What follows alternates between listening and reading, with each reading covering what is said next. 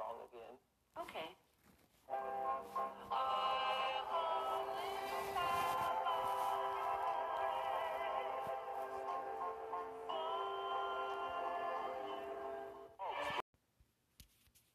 How's everyone today? Thursday. It should be the 16th of December, 2021. Almost done. It's a chilly, chilly place to be in Southern California. A little bit warmer now. The nights are freezing cold. Most of the day is cold except for a few hours, but we'll take it. Our hearts go out to the people, the survivors, and the families that lost everything in the tornado in Kentucky and in those states in that area. We're praying for everyone. Well, buckle your seatbelts. It's going to be hard to listen to this documentary from Frontline on YouTube. We'll listen to some of it. It's over an hour and 23 minutes long. The title China's COVID Secrets full documentary by Frontline posted 10 months ago. 出来跟我宣布，说我父亲死亡了，有一种特别愤怒的感觉。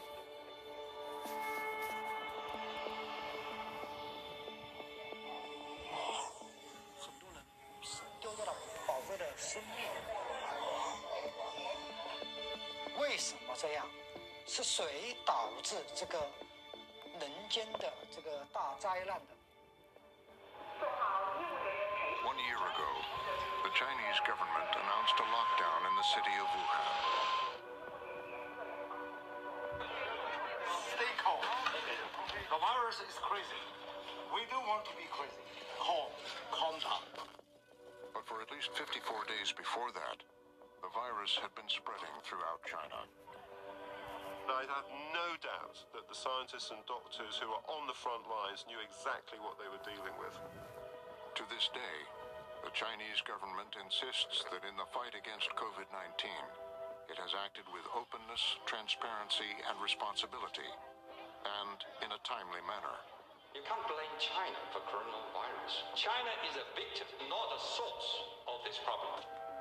Over the past year, we've been interviewing doctors, scientists, experts, and public health officials involved in the response. And their accounts paint a different picture. Every day we would go back and we would ask for more information. Everyone knew it was human to human transmission. Even a fool would know. It's a perfect storm of multiple failures happening at the same time. With leaked documents, There's no evidence human from human transmission is not good enough. and secret recordings. We need to see the data. This is the story of what the Chinese government knew The first instinct of the authorities is always to cover up. My guess is that the order to not do anything unusual came from the very top. and what they told the world. Authorities have reported 27 cases. By the time we knew that it was transmissible human to human, the cat really was out of the bag. That was the shot we had, and we lost it.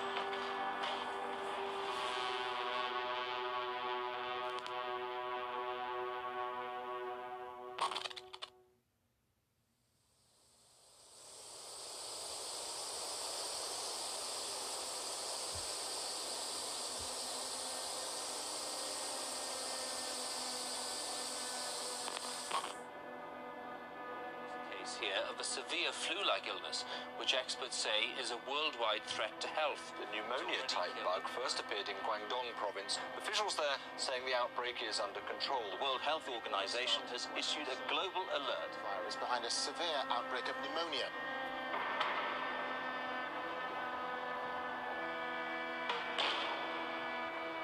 The roots of China's response to COVID 19 go back almost 20 years to another deadly outbreak.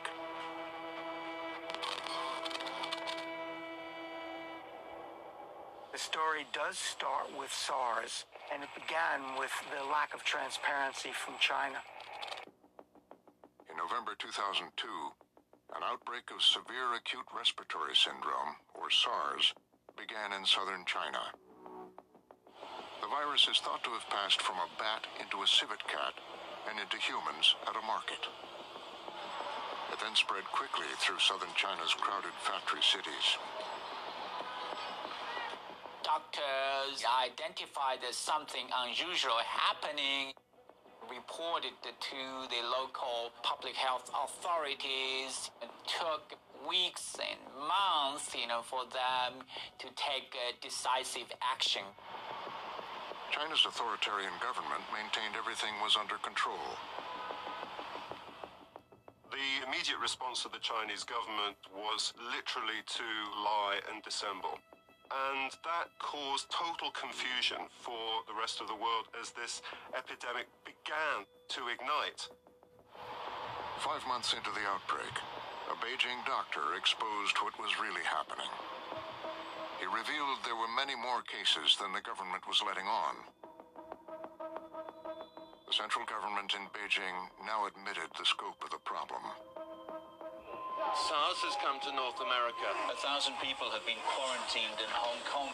Two dead in Canada and six cases in Europe. By this time, SARS had spread around the world. It would ultimately cause almost 800 deaths.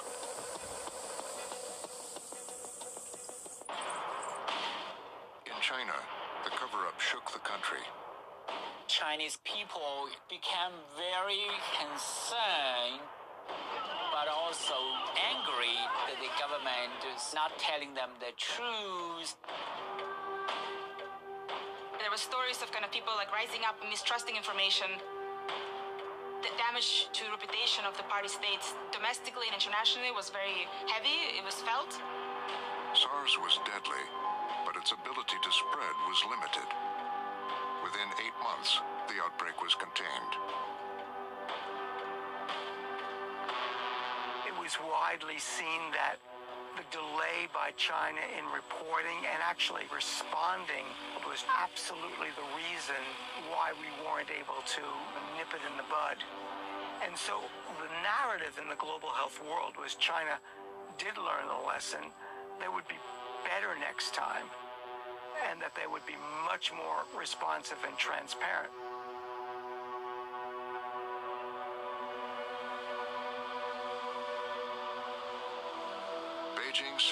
Making sure that SARS could not happen again.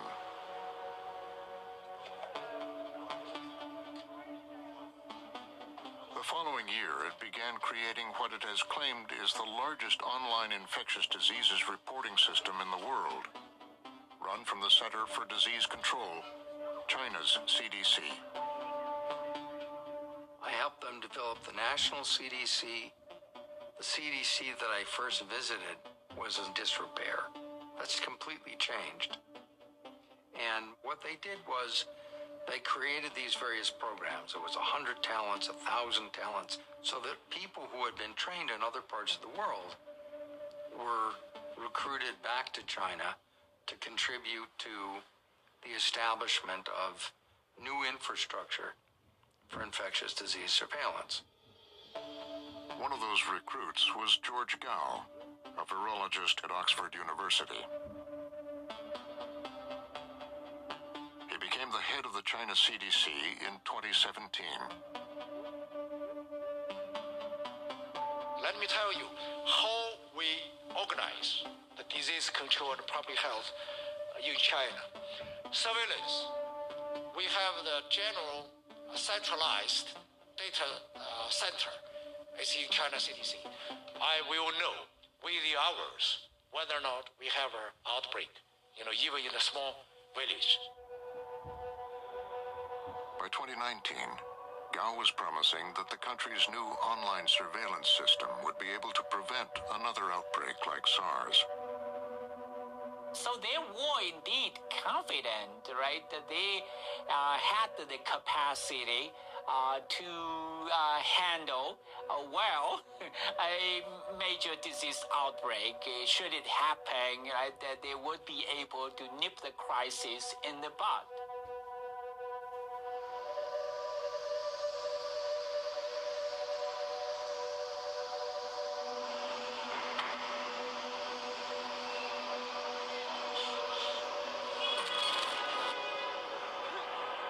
1st of December 2019, a man in his 70s fell ill.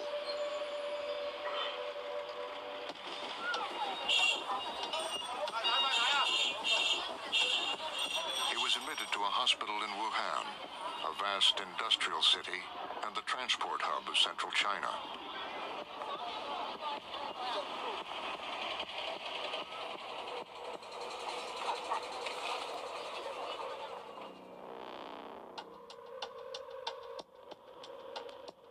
Unbeknownst to anyone at the time, within days, up to 200 people were likely already infected with the coronavirus.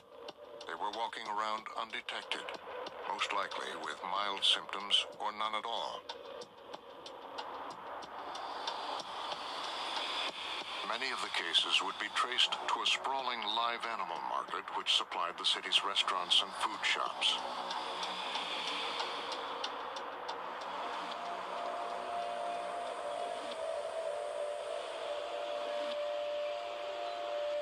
Colleagues at the Wuhan CDC, the Wuhan Center for Disease Control, 2014, took me there really to say, look, this is the, look at this place. This is the kind of place where emerging microbes may appear.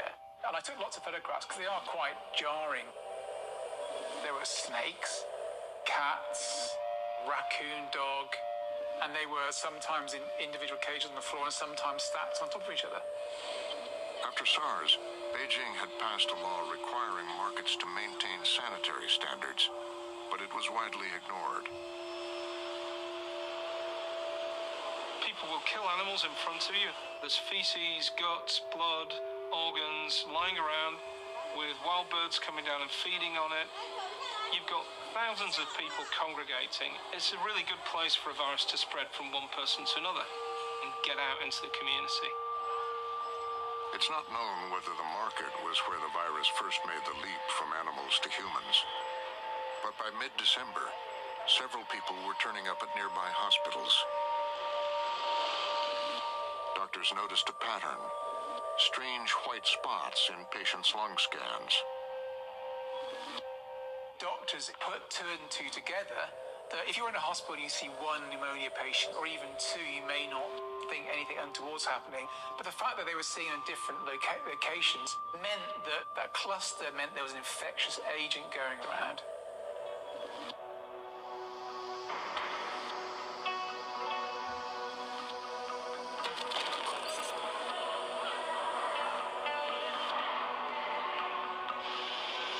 Three weeks after the first illnesses emerged, doctors at Wuhan Central Hospital took a sample from a patient's lungs.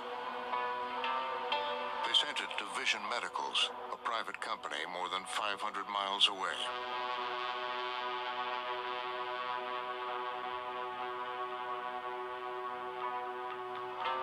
Within 48 hours, the company had come up with a short genetic sequence of the virus.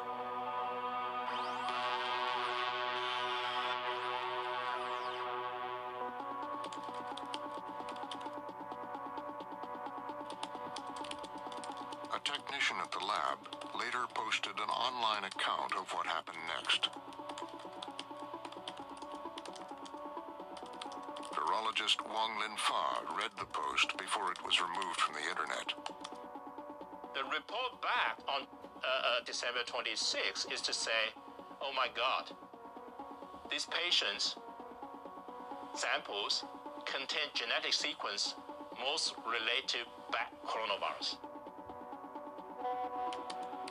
The technician then privately told his boss about the coronavirus over the messaging app WeChat.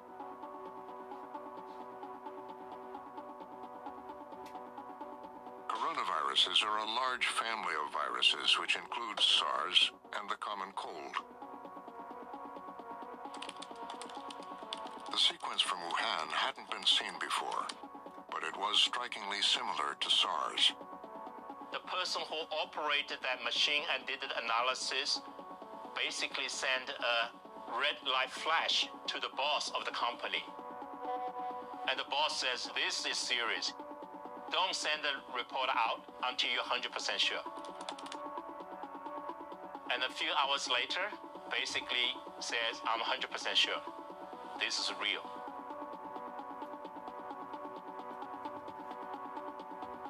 The lab informed the doctors at the hospital and the Wuhan CDC. They also sent the sequence results to the state-run Chinese Academy of Medical Sciences in Beijing.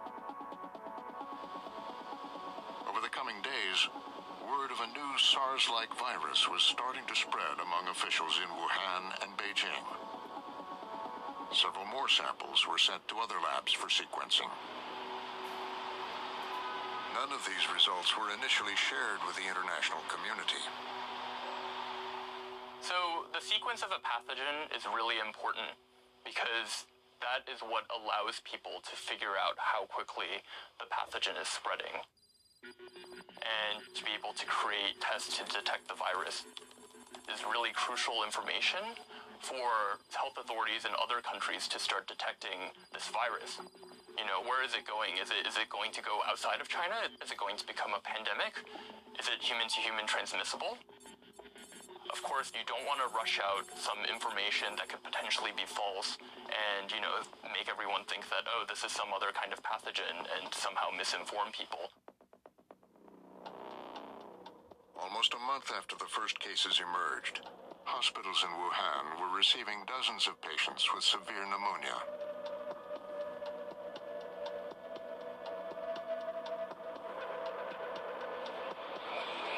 Wuhan's 11 million people were still going about their lives as normal, unwittingly spreading the virus around the city and to the rest of China.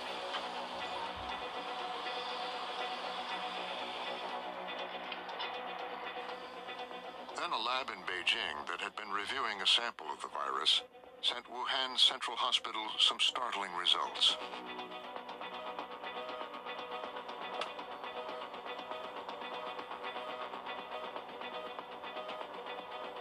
This lab had gotten a different result from the previous one. Rather than a virus similar to SARS, they said it was SARS itself. It would turn out the lab had made a mistake, but the results quickly started circulating among doctors at Wuhan Central Hospital. This was the first time that the information about the possibility of this virus was shared. This was the first time there was documentation, there was evidence that something is really happening, and that's being shared publicly. WeChat groups are like little discussion circles, could be hundreds of people in one group. And it's very, very easy for information to spread, and it spreads like fire. At around 5.30 p.m., it reached Li Wenliang, an eye doctor. He forwarded it on with a warning. Don't circulate this information outside the group. Tell your family and loved ones to take precautions. He was talking to a group of fellow doctors from his university when he brought up the problem. He wasn't trying to go public. And in the ordinary course of events, it would have been like a little black mark on, uh, on a record somewhere. Instead, he ended up at this kind of crux of, of history. His message went viral.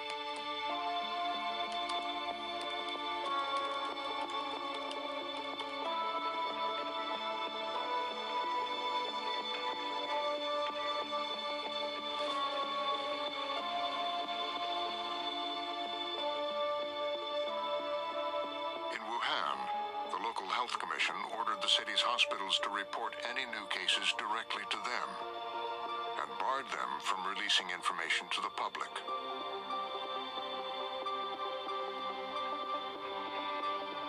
Within 12 minutes, the orders were leaked.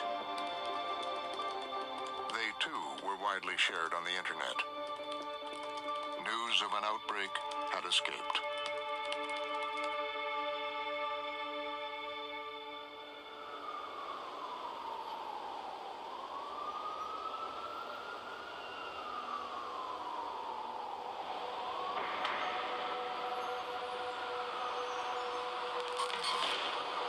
Guess you could say it's the most wonderful and busiest time of year. A lot of people, high volume, are going to be traveling. They say estimating 40. That night, the rumors reached Marjorie Pollack, an epidemiologist with ProMed, an organization which sends out alerts on disease outbreaks.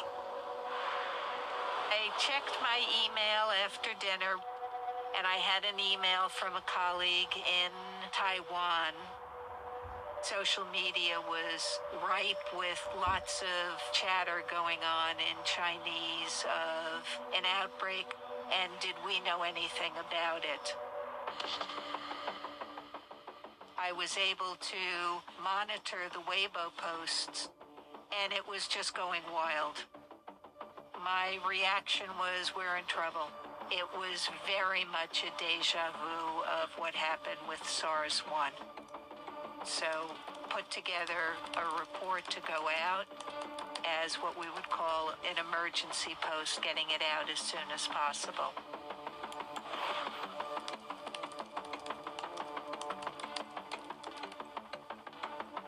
It went out to around 80,000 subscribers worldwide.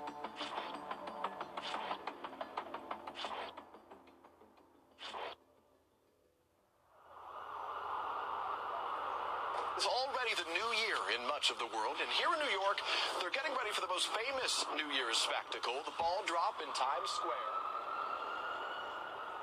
Peter Daszak, head of a New York-based infectious disease research organization, contacted Marjorie Pollack with more news. I got hold of her on New Year's Eve, and uh, as the champagne was getting warm, we realized something really serious was going on in China. We had it from a good source that this was a coronavirus and that it was 20% different to SARS. So we knew that SARS was pretty good at transmitting from person to person. We knew it had a 10% mortality rate. That's a huge red flag.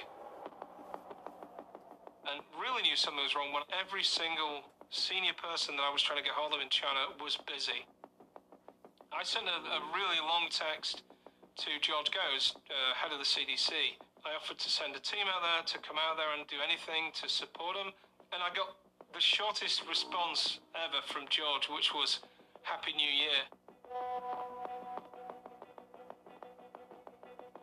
But George Gao did contact virologist Ian Lipkin with information about the virus. This is the first time Lipkin has publicly recounted details of their conversation.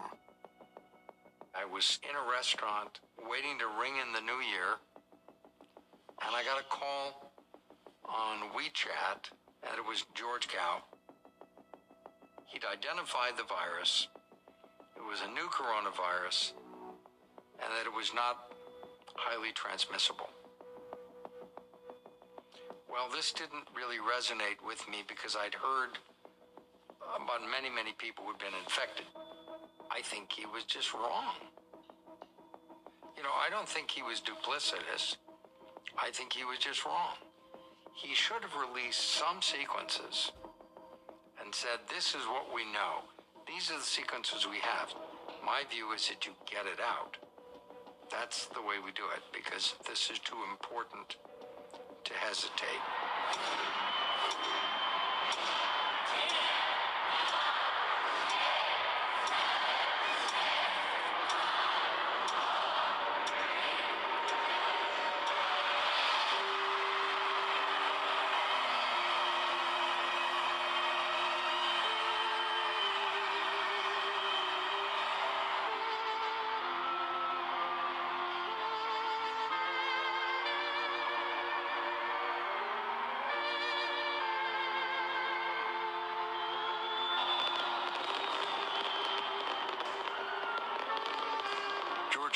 not respond to our interview requests.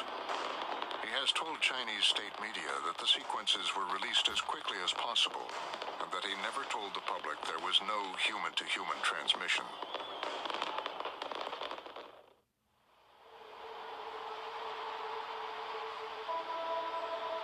News of the possible outbreak had actually spread far beyond Wuhan by late December. And that suddenly there was this increasing kind of pressure because the outside world was looking. But that's a dual edged sword in China.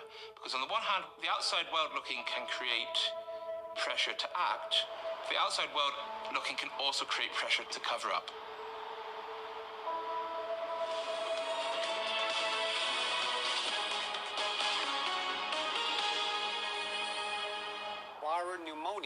Hit central China's Wuhan city. Authorities have reported 27 cases in total, seven of which are critical. The National Health Commission now instructed Wuhan health officials to announce the outbreak. The news was aired on state run TV. Patients are reported to have worked at a local seafood market. But the officials played it down, describing it only as a viral pneumonia that was under control.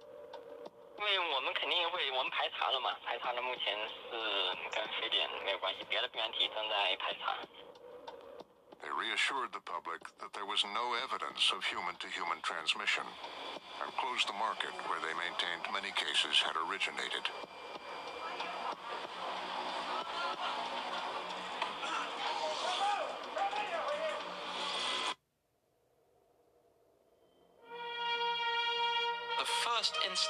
The authorities is always to cover up.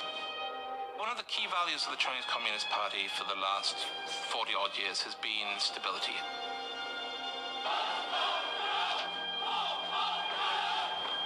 The avoidance of what they see as chaos, the dangers of revolution, overthrow. But party is also very concerned about the idea that whole populations might freak out and that might result in mass shortages or people being crushed to death trying to flee somewhere.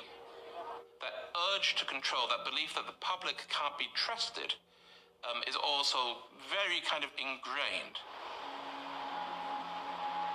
The definition of stability keeps getting escalated as the ability of the Chinese government to, to monitor absolutely everything improves. Even some of the thoughts and speeches of Chinese citizens, they are now seen as signs of instability. Increasingly, even uh, in WeChat, which is a private platform, that kind of you know so-called deviant speech would be punished with administrative detention or suspension of, of accounts. 武汉市公安局官方微博发布消息称，关于当前武汉市肺炎疫 On January 1st, the Wuhan police dealt with the doctors who'd spread the news of an outbreak. On state TV, they were labeled rumor mongers and internet users. Several were given official reprimands by the police. The news was widely covered on national television.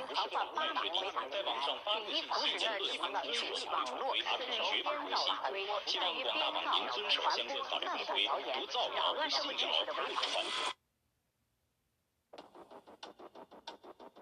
The eye doctor Li Wenliang, whose post had gone viral, was called to a police station where he signed a confession.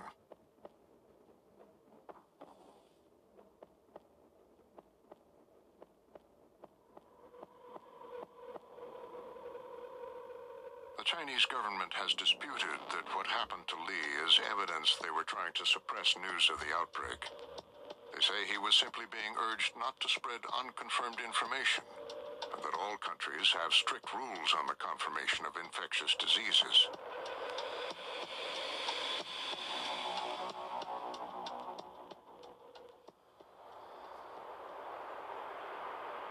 But the clampdown extended beyond doctors. Chinese journalists were now subject to specific censorship instructions, and key words began to disappear from the internet. When I first started seeing the reports on December 31st, doctors from Insight were describing it as SARS. Um, and so, you know, I started searching Wuhan SARS to see what the discussion was online. And I couldn't find anything. You know, you had that standard term, that relevant search terms blocked. which is not a surprise because the government obviously wants to keep things stable. I'm pretty sure they did not want any comparison to SARS. They wouldn't want a panic to ensue because of that. But by now in Beijing and Wuhan, top government officials were confronting evidence that they were dealing with something potentially serious a novel coronavirus.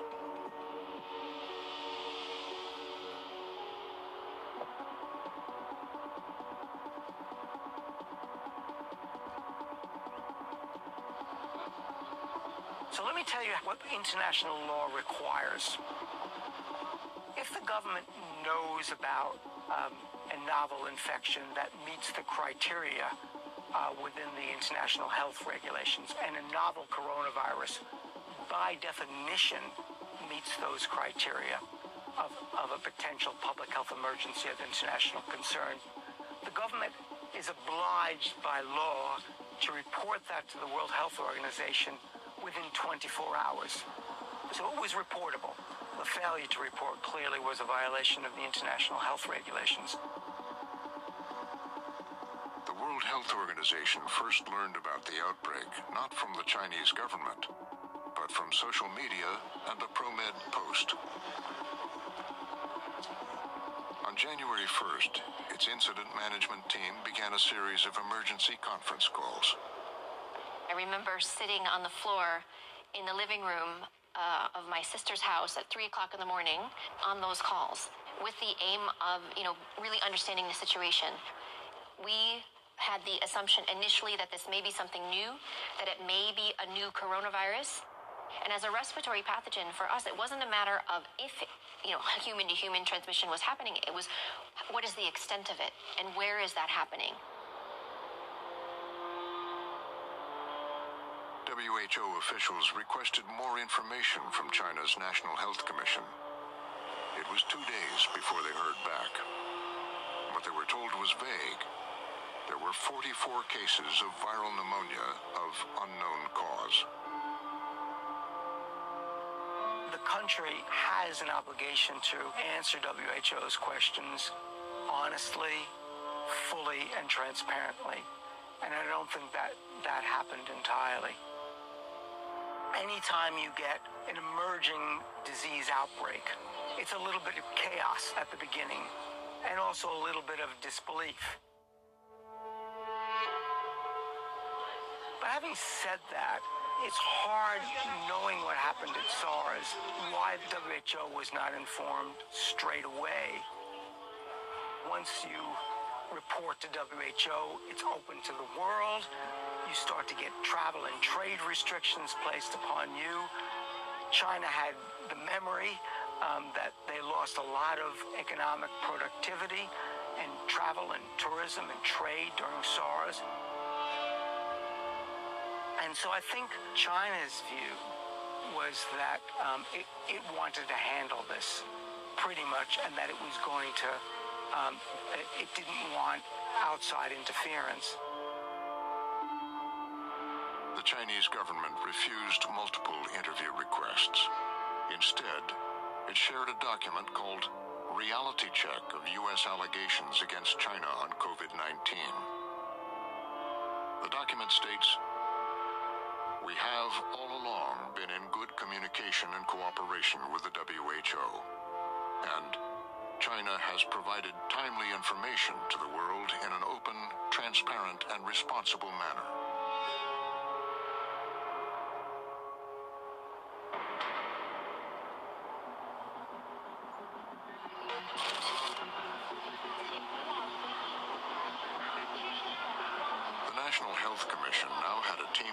Scientists and officials on the ground in Wuhan investigating the outbreak. And labs across the country were secretly racing to map the complete genetic sequence of the new virus. One of those labs was run by a renowned virologist in Shanghai, Professor Zhang Yongzhen. Professor Zhang, he's a very, uh, very friendly passionate, extraordinarily hard-working scientist. Um, I've been working with him since 2012, And we essentially used genomic technology to try and understand virus evolution and diversity. Just how many viruses are there? How big is the total universe of viruses, the virusphere? Virologist Eddie Holmes and Professor Zhang were in the middle of a long-term project on respiratory diseases at Wuhan Central Hospital when the outbreak began. The 2nd of January, lung samples from infected Wuhan patients were sent by high-speed train to Zhang's lab.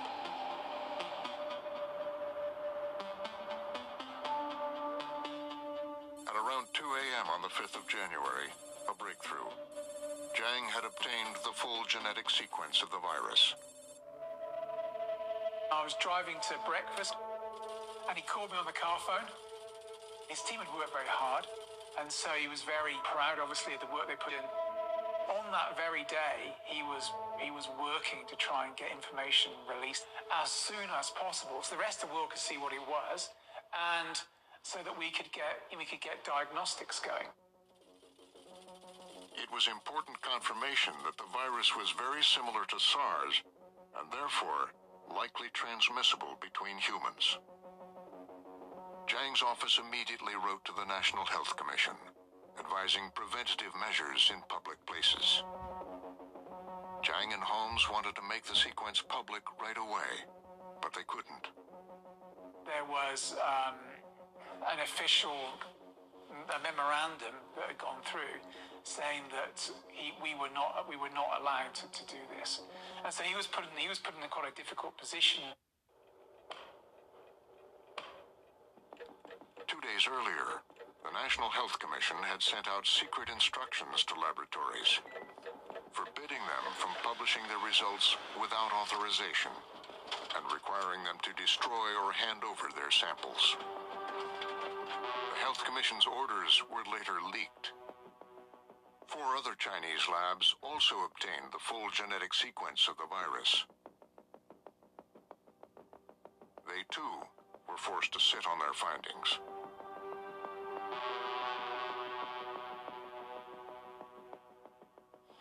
Notice says very clearly that you cannot spread or disseminate any information about this pathogen to the outside world. And what that effectively did was it silenced individual scientists and laboratories from talking about this outbreak, from revealing information about this virus, and potentially allowing word of it to leak out to the outside world and alarm people. The question then naturally becomes why would you do something like that? Why would you order people not to talk about this virus? And it's difficult to say exactly what the motives were behind that order. From all indications from the way they behaved in early January, they seem to be really treating this as a slow moving virus.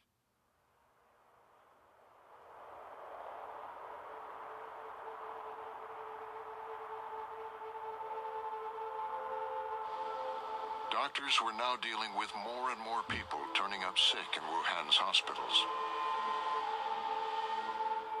Health workers have been forbidden from talking to the international media without authorization, but one agreed to speak. This is the first time a health worker from Wuhan Central Hospital has talked to international journalists about what was happening in those early days of the outbreak. We are protecting the person's identity and using an actor's voice. I began to suspect there was human to human transmission around the 5th or 7th January. There were so many people who had a fever. The respiratory department became full around the 9th or 10th January. I realized this thing had become big. It was out of control. Then we started to panic. But on state television,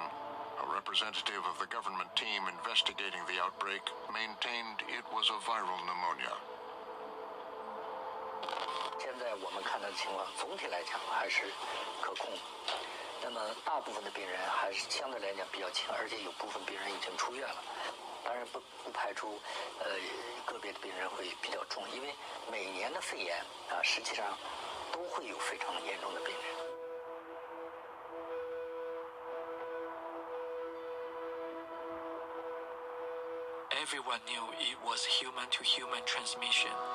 Even a fool would know. So why say there is no human transmission? This made us very confused, very confused, and very angry. The hospital told us that we were not allowed to speak to anyone. They wouldn't even let us wear masks. They say they were afraid of causing panic. I thought the leaders were stupid. Doctors and nurses began getting sick, a sign of human to human transmission. Some health workers later told Chinese media they tried voicing concerns to the authorities, but local and provincial officials ignored them. I think the main concern is that what if this is a false alarm, right? And if there's chaos, instability, you know, people panic, uh, then they would look bad in the eyes of the central leaders. You know, that is not good for their uh, personal uh, careers.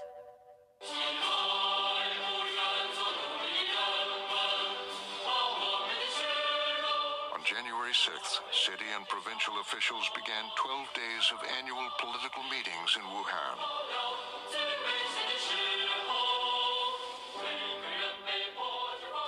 Indications that Wuhan city officials did not want information about this outbreak to really spread because, you know, they really want things to go as smoothly as possible to make themselves look good. There also could have been an order from the top down where they were saying, you know, basically get this under control, but don't tell anyone because we don't want to alarm anyone. It's very possible that there was kind of a systemic failure. It's a perfect storm of multiple failures happening at the same time in different parts of the government bureaucracy. We asked the local and provincial governments for comment, but did not receive a response. The Chinese central government insists it took the most comprehensive, rigorous, and thorough measures, that by the 7th of January, Xi Jinping had issued epidemic response instructions.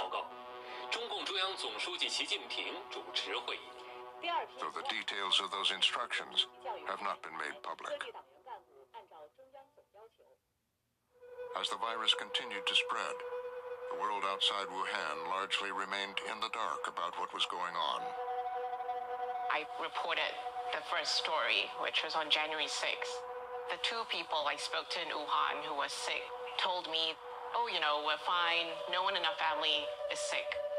And so I thought, oh, okay, it's probably some, you know, pneumonia like illness um, that's not going to um, sweep around the world.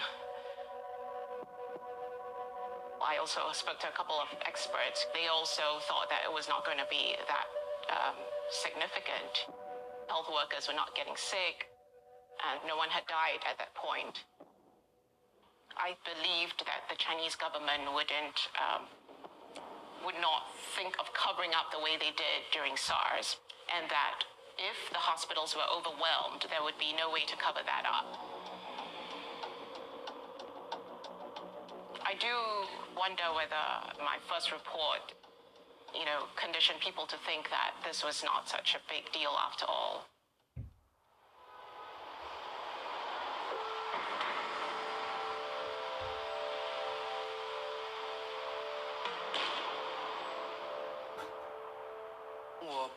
知道武汉这个存在这个新冠疫情。嗯，怎么说呢？我我和我父亲啊都是武汉人嘛。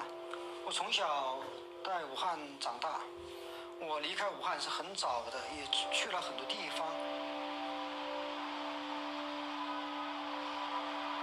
Across China, most people were unaware of what was happening in Wuhan. Zhang Hai was making plans to take his 76 year old father, Zhang Lifa, back to the city. 我父亲摔了一跤，呃，医生是说要住院做手术。我开车嘛，带我父亲回武汉，因为我父亲他是享受公费医疗的。Zhang Hai checked his father into the People's Liberation Army Hospital in central Wuhan to have his broken leg operated on. 就跟我父亲用的是全麻，全麻后，我父亲是第三天才苏醒过来的。当时医生跟我说，我父亲手术是很成功的，同时恢复恢复啊也是挺好的。当时我父亲的脸色是很圆润的啊。在医院的时候，我就是看医生嘛，他们就是也是是戴着很普通的一个口罩，并没有什么别的防护那种措施。如果我知道武汉存在新冠疫情这个病情的话，我肯定是不会开车送我父亲回来。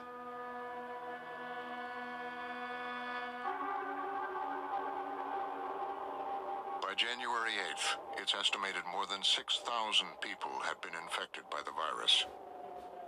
The Chinese New Year was just over two weeks away. 15 million people were expected to travel out of Wuhan alone during the holiday. One of their top destinations abroad was Thailand.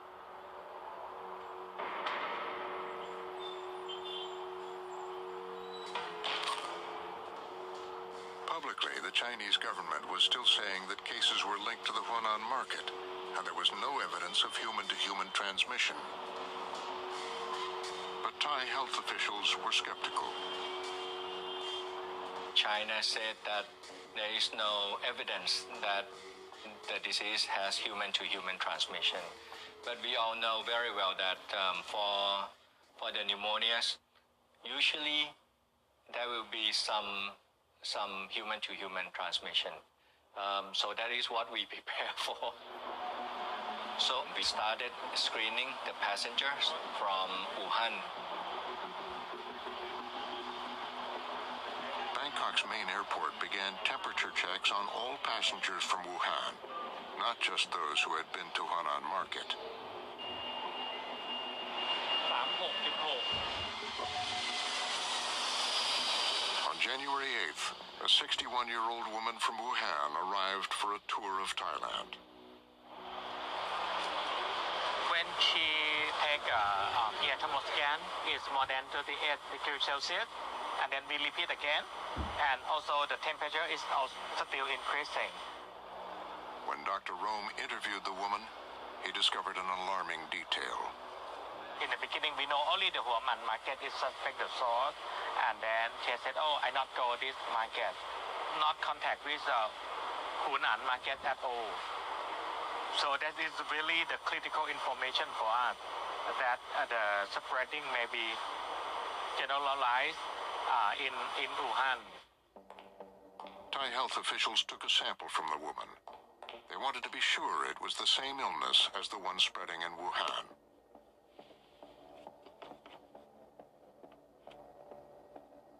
The sample was sent to an expert on coronaviruses.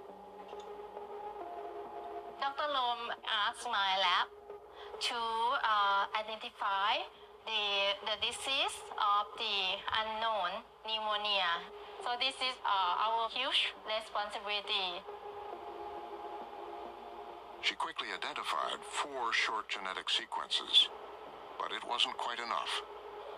All the four sequences were matched to bat SARS-like uh, coronavirus. But I could not say that this is the cause of the disease. And at that time, we are waiting for the whole genome sequence from China to confirm.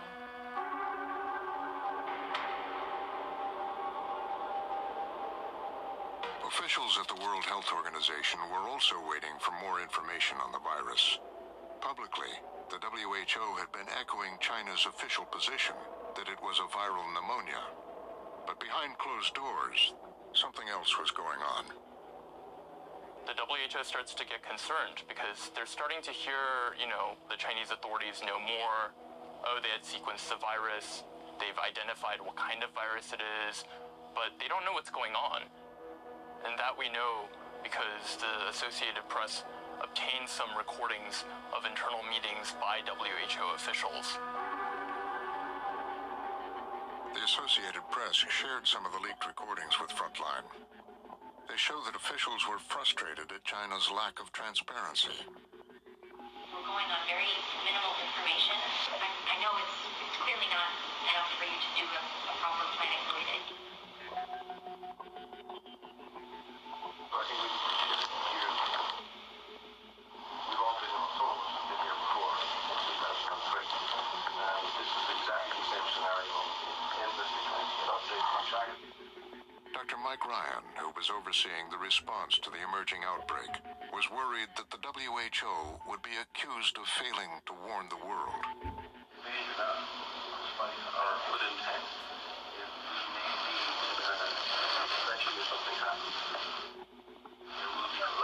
Pointing.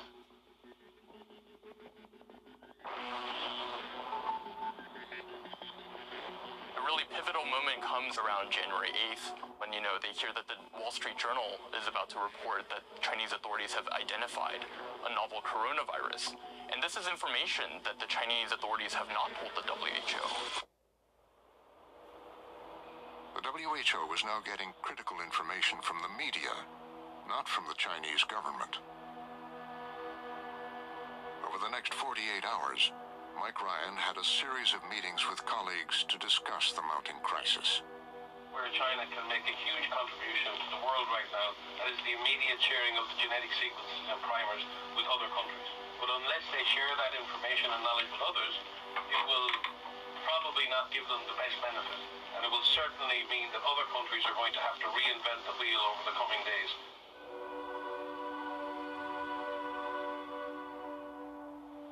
There's been no evidence human trans- human transmission is not good enough.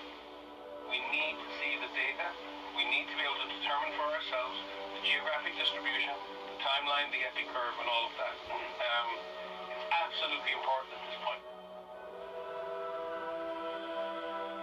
Those concerns are not something they ever aired publicly. And instead, they basically deferred to China. They said, oh, you know, China says that there's this number of cases. The next day, a WHO representative went on Chinese state television.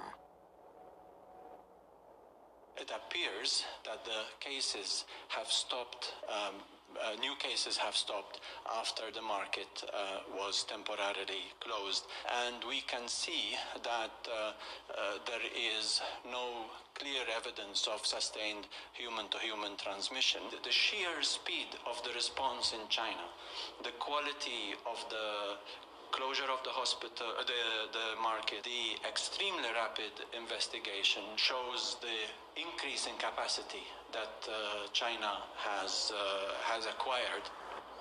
The WHO never publicly accused China of hiding information or breaking any of the international health regulations. We asked them why they didn't take a tougher public line. We have public discussion about the information that we have. We also have very direct um, conversations with countries um, uh, privately. Which are very strong in the sense of the information that we need. But we are at the United Nations Organization on Health, and we are we have a diplomacy uh, that we use um, because this is really important that we work with all member states. We work with everyone everywhere every day we would go back and we would ask for more information and we would receive information every day. Um, was it enough every single day? No, but I can say that for every country that we've dealt with in every outbreak that we have dealt with. WHO was caught in a really uh, difficult bind. It could have publicly challenged China, or, and this is what WHO decided that it would do, um, to actually work with China behind the scenes to try to coax them um, to cooperate. You know, time and time again, um, there have been countries that have violated the international health regulations, and director generals um, in succession um, really never called out a country ultimately, the impression that the rest of the world got was just what the Chinese authorities wanted, which is that everything was under control, which of course it wasn't.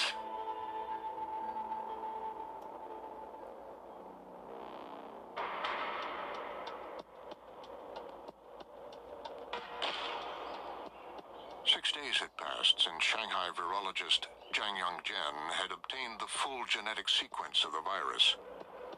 By now, Chinese state media had announced it was a novel coronavirus.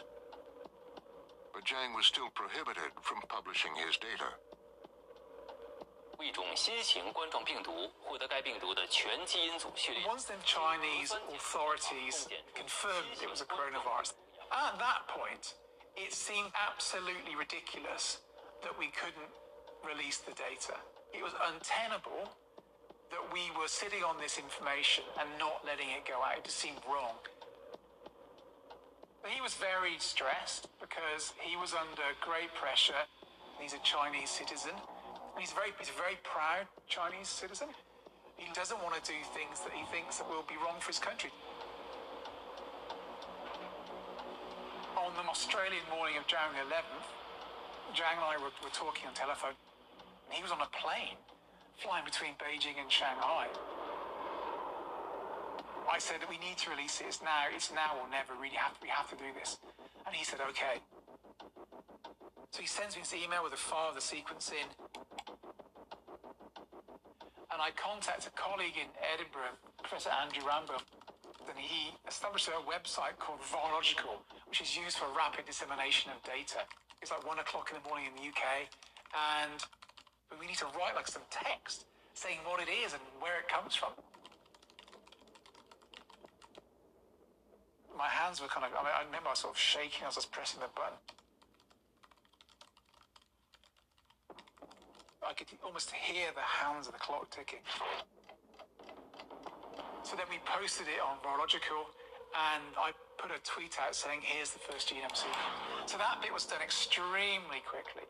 I just felt the weight of pressure just to get this out there.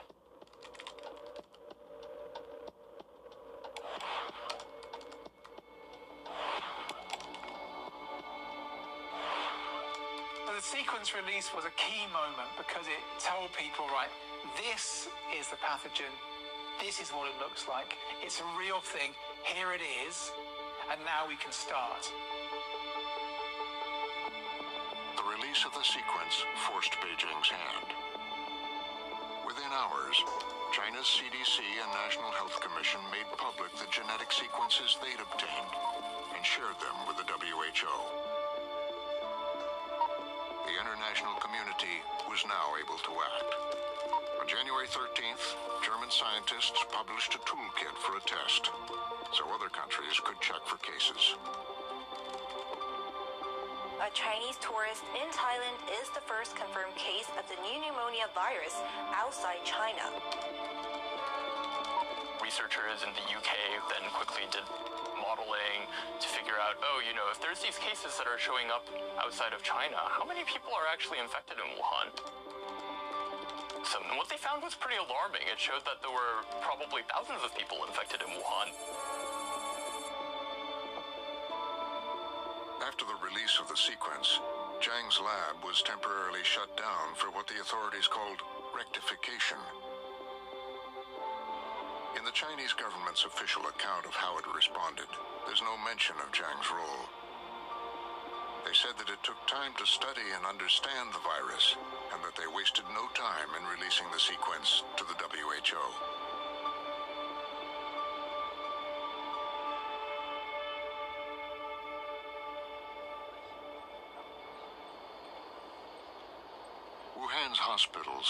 Treating hundreds of patients with respiratory symptoms.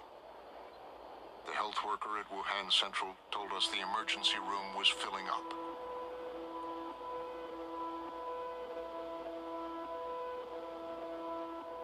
Every day, there were several hundred people with fever arriving at our emergency department.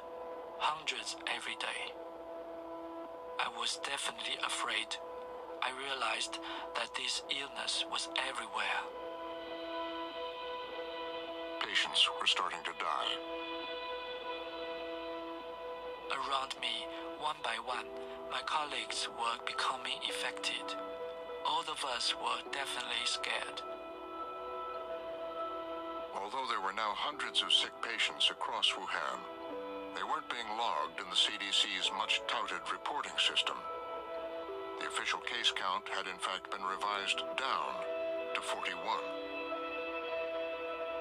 According to leaked documents from the City Health Commission and Wuhan Central Hospital, local and provincial authorities were suppressing the numbers. They were only counting cases linked directly to the Huanan market. And only they, not the doctors, were authorized to confirm cases. Only they, not the doctors, were authorized to confirm cases. Level of the hospital, we could not confirm a diagnosis. And I don't know what level could actually confirm the diagnosis. So to say there were 41 confirmed cases, I don't think is incorrect. But if you are talking about suspected cases, I guess that at that time there were already hundreds and hundreds.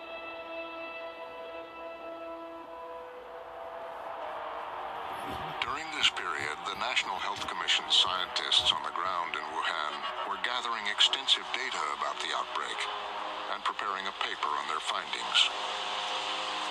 At the very beginning of January, the central government had dispatched a team of leading infectious disease experts from the Peking University School of Medicine, that's kind of like the Harvard Medical School of China, as well as from other leading uh, universities.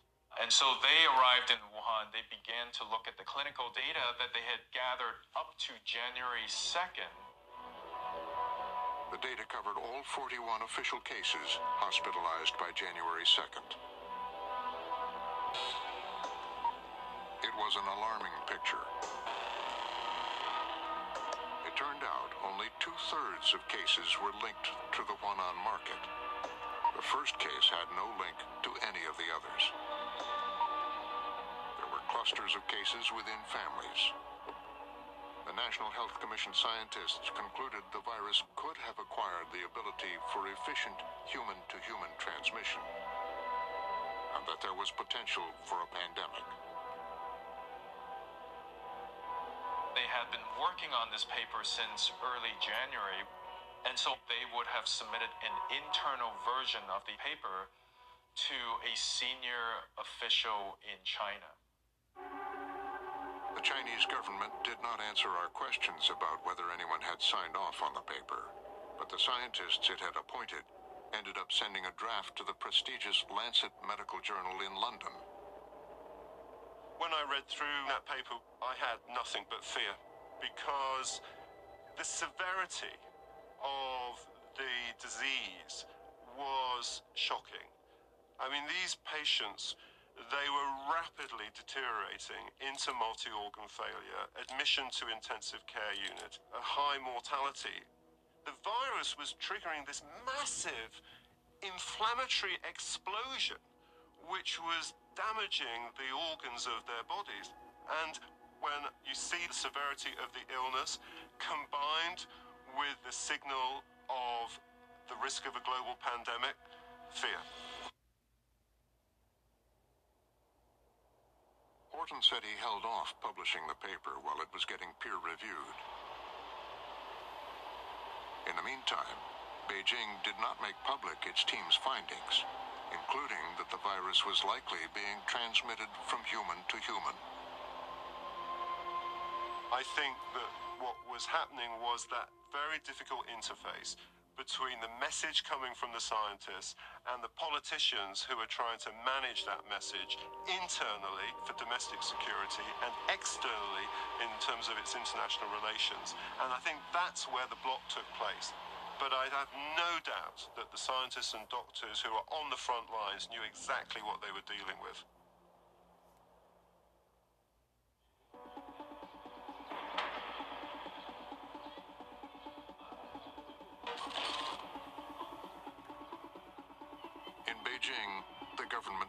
Started to ramp up its response. Xi Jinping issued new instructions on the outbreak. They were passed down to the country's local and provincial health departments.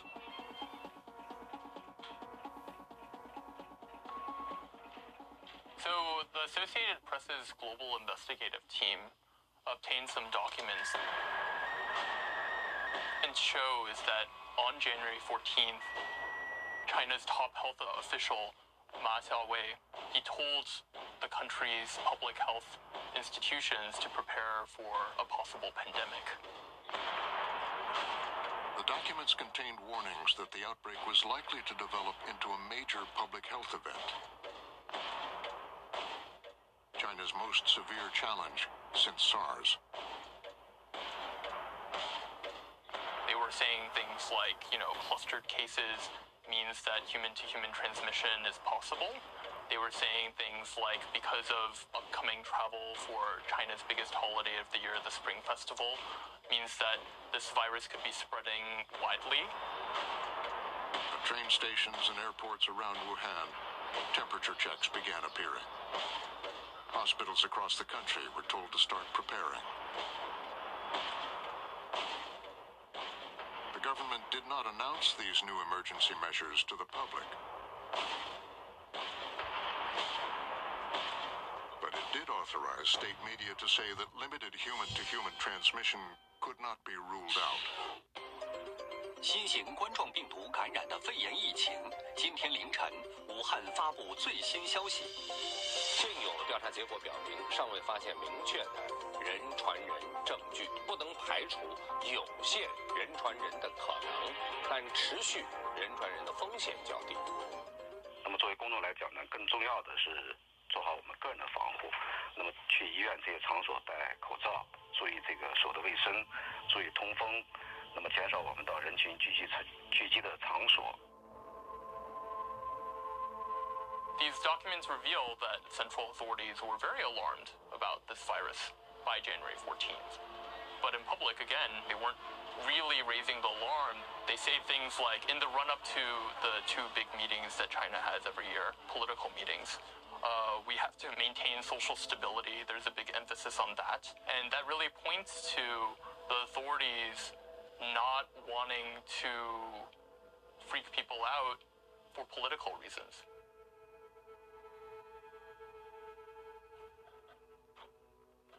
Its official timeline, the Chinese government says that at the time there was great uncertainty about the new disease and that more research was needed to understand its mode of transmission.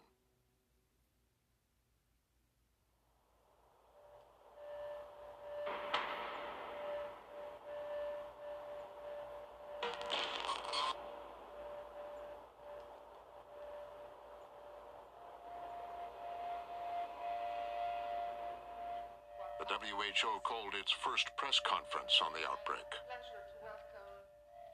So, good morning, colleagues. Um, thank you for the opportunity to be here today with you. So, just to provide a little bit of background about what coronaviruses are and, and Publicly, what we are trying The WHO had been sticking to the official Chinese line that there was no clear evidence of human to human transmission. But in front of the media, the agency's coronavirus expert appeared to contradict that. So, so far with the current virus, we have limited human to human transmission, but what we are preparing for is the possibility that there will be, if there could be. That was my first press conference I've ever done. Uh, I presented the situation as um, I understood it and as we understood it from the data and as it relates to the guidance that we want to put out. Um, and so when you have a respiratory pathogen, um, of course there would be human to human transmission. It's just where is that happening and what is the extent? News spread fast that the WHO had confirmed human to human transmission. The first report came out from Reuters. They sent out a news alert that the WHO said that there was limited human to human transmission. So I quickly sent an email to Geneva saying, like, can you confirm this? And started writing the story. You know, that the WHO had identified this as a virus that can spread easily among humans. And then they said, oh, they sent me an email and to say, oh, it was a misunderstanding. Hmm. The preliminary investigations conducted by the authorities have found no clear evidence of human to human transmission. There has been no evidence of limited human to human transmission. In a statement, a WHO spokesman told us they never intended to suggest that there was definitely human to human transmission happening. Despite the mounting evidence, the spokesman said WHO scientists were not on the ground, so couldn't make that determination officially. We rely on the information that is provided to us There's always more information that we need. Always. Things were happening very, very quickly. Um, and we were utilizing the information that we have. And we always go back to the countries to gather more information. And China was no different. I do appreciate that it's early on in the pandemic and there's this, you know, there's what we call the fog of war. People are trying to understand what's happening and you don't want to put out information before you don't really know what's happening. But it made a lot of us think, me included, that, you know, this wasn't such a big deal after all. And so I just left it at that, scrapped the story.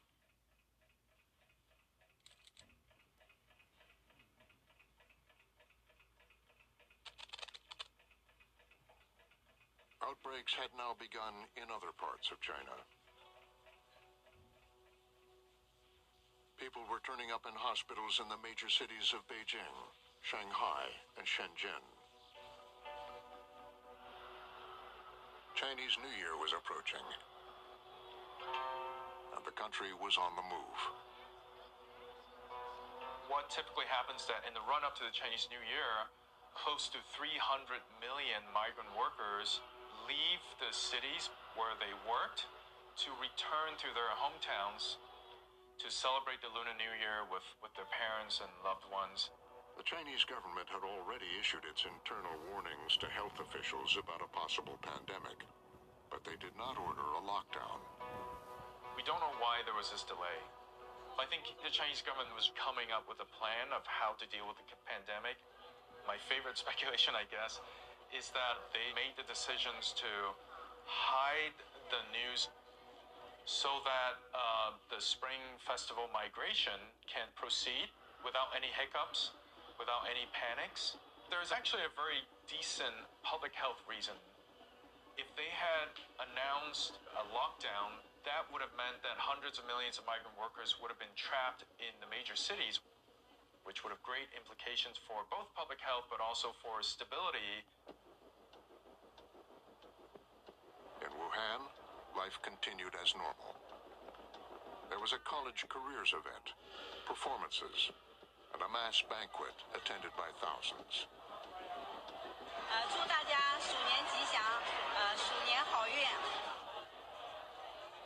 It was unnecessary. You know, the Wuhan government could have canceled the banquet. Reporters talked to community workers, and they were afraid. And they tried to convince district level officials to cancel the banquet, uh, but the district level officials uh, would not do it. They refused to do it. My guess is that the order to not do anything unusual came from the very top, you know, some very senior level officials in, in, in Beijing. On January 19th, the head of the Wuhan CDC was still reassuring the public. 我们已知患者的临床表现呢，一般以轻症为主。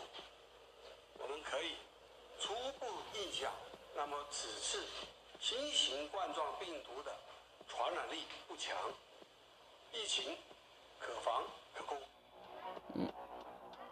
Neither Wuhan officials nor the Chinese central government have specifically answered for why they were still downplaying the outbreak and allowing these mass gatherings and travel.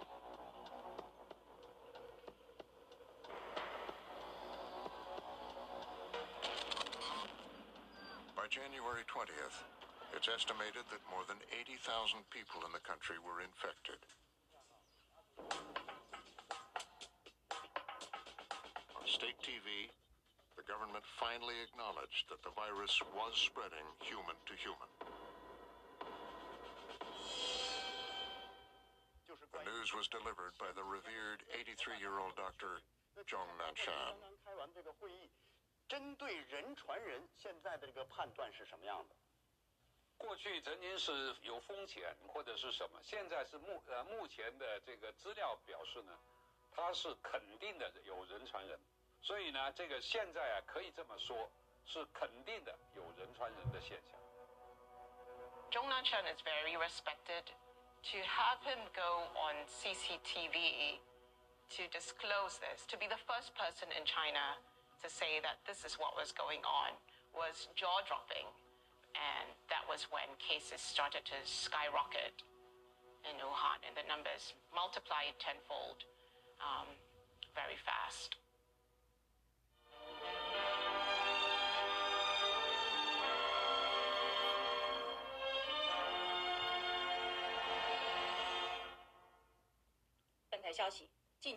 湖北省武汉市等多个地区发生新型冠状病毒感染的肺炎疫情。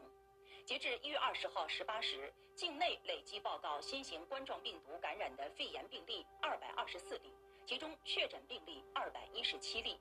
武汉市一百九十八例。It was always going to be very difficult to control this virus from day one. Um, but by the time we knew that it was transmissible human to human, I think the cat was out of the bag. It had already spread. That was the shot we had, and we lost it.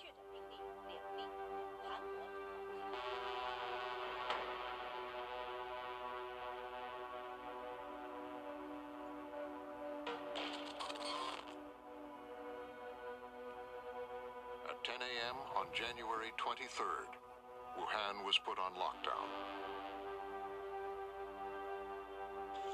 The city at the heart of a public health crisis in China is shutting its public transport network. Flights canceled, trains halted, highways blocked by police. 11 million residents have been told to stay put.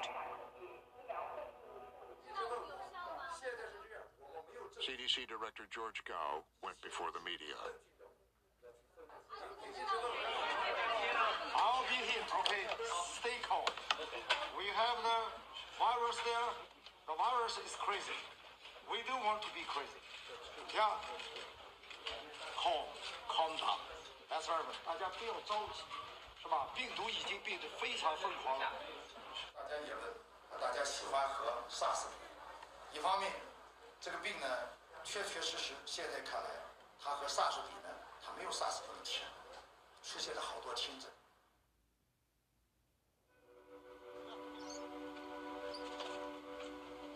Despite Gao's assurances, doctors on the front lines were confronting the reality that COVID 19 was much more transmissible than SARS.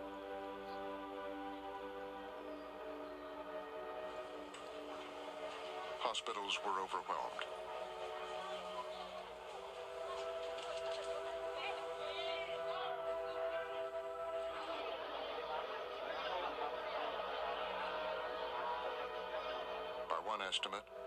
Central Hospital received over 1,500 patients on a single day.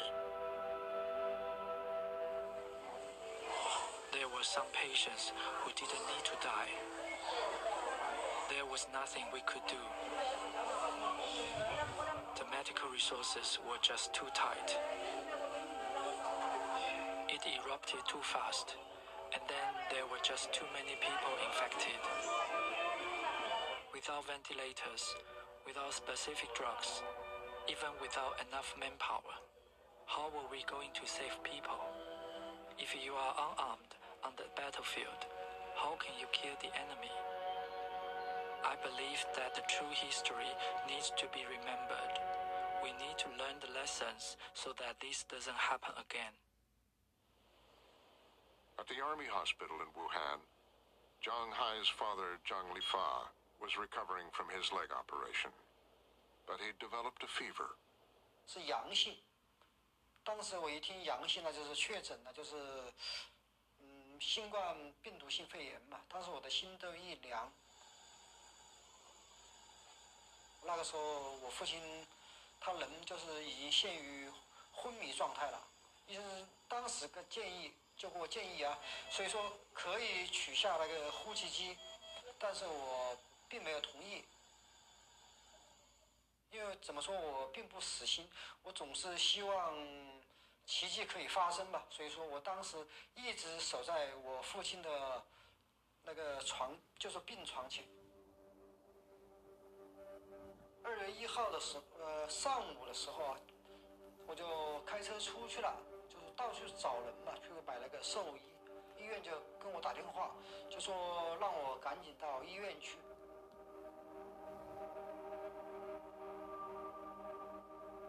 过了一会儿几个医生就出来跟我宣布说我父亲死亡了。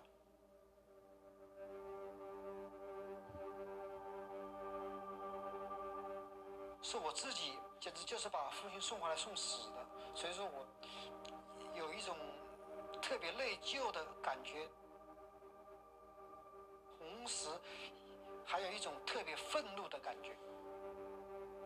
普通的老百姓对政府，他们是一般怎么说？一般都是相信政府的，相信政府的。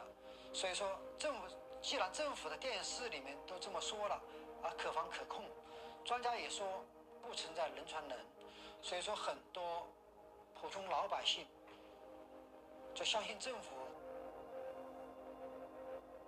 如果武汉市地方政府他不瞒报的话，我父亲他不会离开我。因为他的瞒报，所以导致这广大的很多人丢掉了宝贵的生命。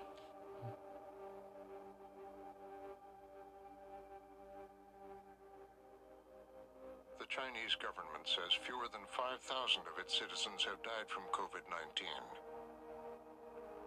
But many outside experts say the number is likely much higher. Among the dead, eye doctor Li Wenliang who had first raised the alarm about an outbreak. Around the world, the death toll is over 2 million and still climbing. Exactly one year ago today, the first COVID case in this country was confirmed. By next month, more than half a million lives could be lost to the virus. One person now dying every six minutes. January 20th, is the dividing line. Before that, the Chinese could have done much better. After that, the rest of the world should be really on high alert and do much better. I don't think it's clear right now exactly how history is going to view this pandemic. If the Chinese authorities had acted earlier, would it have made a difference? I think that's the key question. And I don't think there's an answer to that right now. It might have been a case where it was already too late by the time we realized that this virus was spreading. But I think what we can say, based on what we know right now, it's clear that there were mistakes that were made, there were clear delays, and many people did suffer the consequences. The Chinese government continues to defend its response to the outbreak. 经过艰苦卓绝努力， 付出巨大代价，中国有力扭转了疫情局势，维护了人民生命安全和身体健康。中方始终本着公开、透明、负责任的态度，及时向世卫组织及相关国家通报疫情信息。The great coronavirus pandemic of 2020 teaches us anything, it teaches us that we absolutely have to have um, the kind of, you know, open sharing among scientists and governments about all information. We're all in it together. What we need is early warning and work together, share information, transparency, now, all of these need a cultural change and needed the political landscape to change. And unfortunately, right now, we're going the opposite direction. I mean, COVID 19 is not going to be the last one, right? Everybody knows that.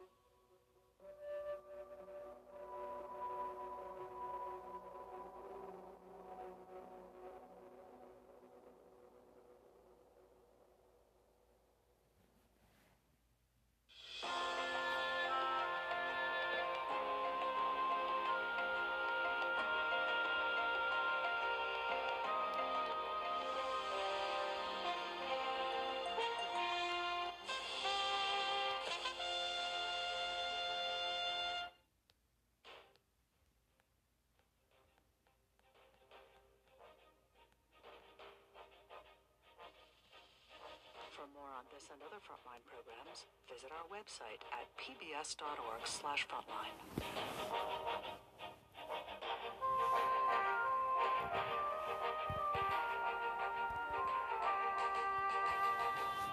Frontline's China's COVID Secrets is available on Amazon Prime Video.